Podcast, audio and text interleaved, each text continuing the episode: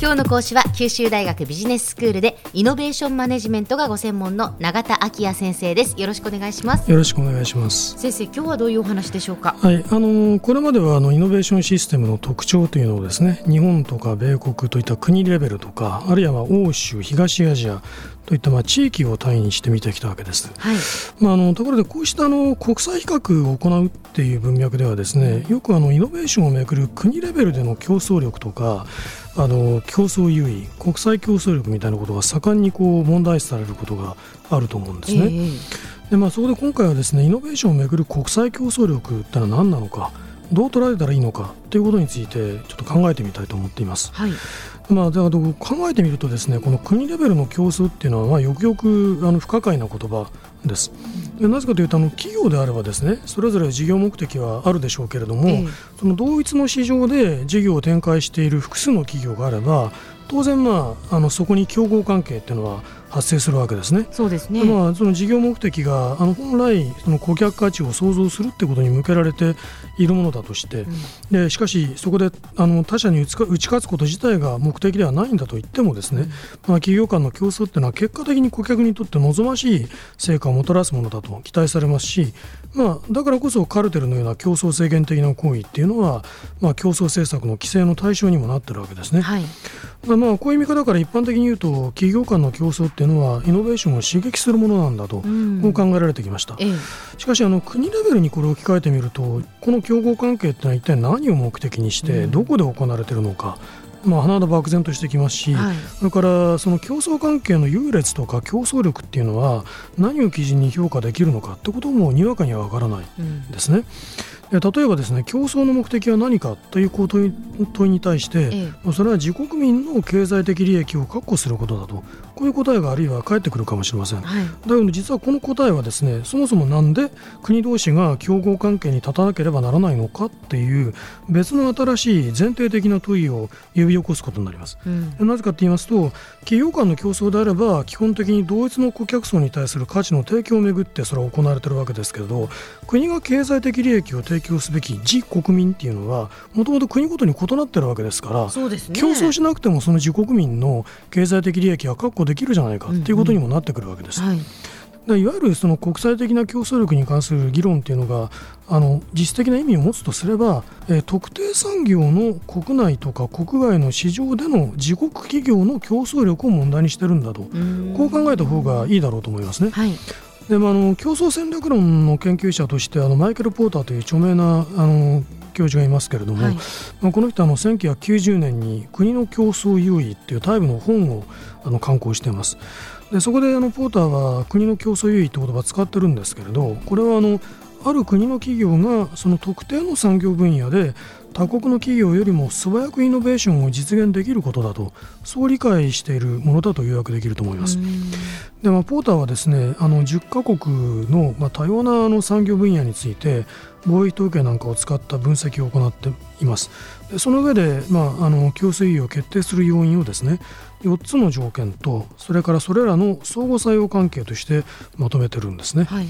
でこの4つの要因の1番目はあの要素条件と言われてるんですが、それはあの生産活動の投入要素である熟練労働とか、まあ、インフラストラクチャーといった資源のことです。2番目のあの条件は需要条件なんですがこれはあの文字通りあり市場における需要がどういう水準にあるのかってことを意味しているわけです。でここであの強調されているのはですね特に国内の市場に要求水準の高い顧客ディマンディングバイヤーズと言いますけれども、まあ、そういう人たちが存在することによってイノベーションがまあ加速されるということに注意を喚起しています。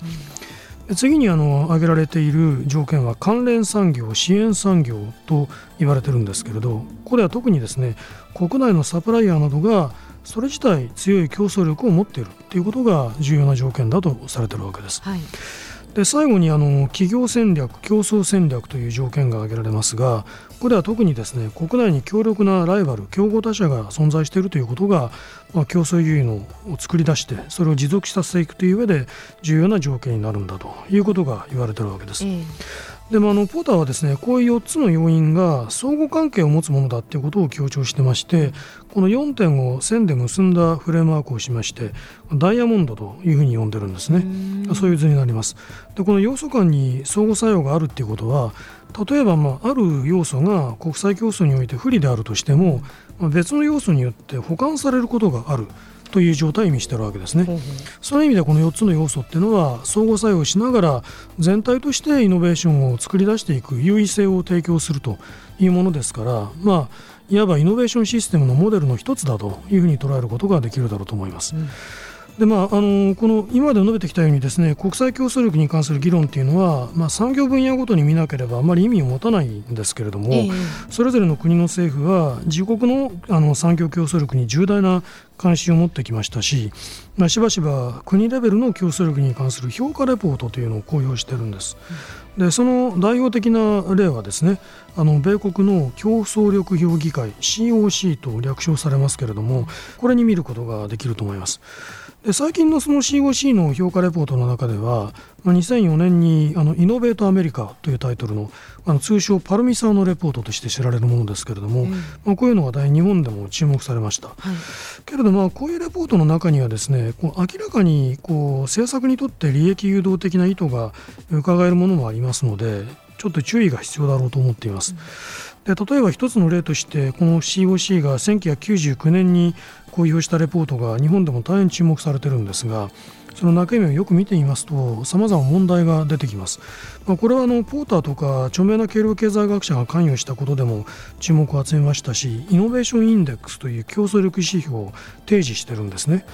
でこの指標はですねこう長期的にイノベーションをリードしていくのが実はやっぱり日本なんだということを示したということで、まあ、あの注目をされてきたわけですけれども、しかしその内容を検討してみると実はこのイノベーションインデックスのアウトプットの指標っていうのは、まあ、もっぱら特許出願件数によって測られているとかいういろいろな意味でのこうずさんなあの内容であるということがあの分かってくるだろうと思います。まあ、その意味で、まあ、この種のレポートはちょっと注意をしながら見ていく必要があるだろうと思っています。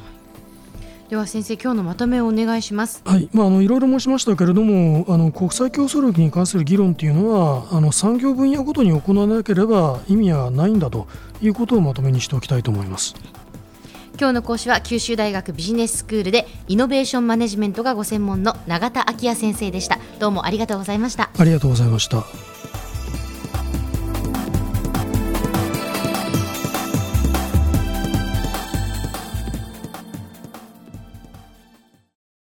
続々ぐいぐいメラメラつながる。ゾワゾワハラハラメキメキつながるズキズキ。モワモワほかほか。つながる。キリキリ。ザワザワキュンキュン。ガンガン。ワクワク。うずうず。ドキドキ。ルンルンバクバク。九州人のいろんな気持ちつなげます。九州から輝こう。キラキラつながる。キューティーネット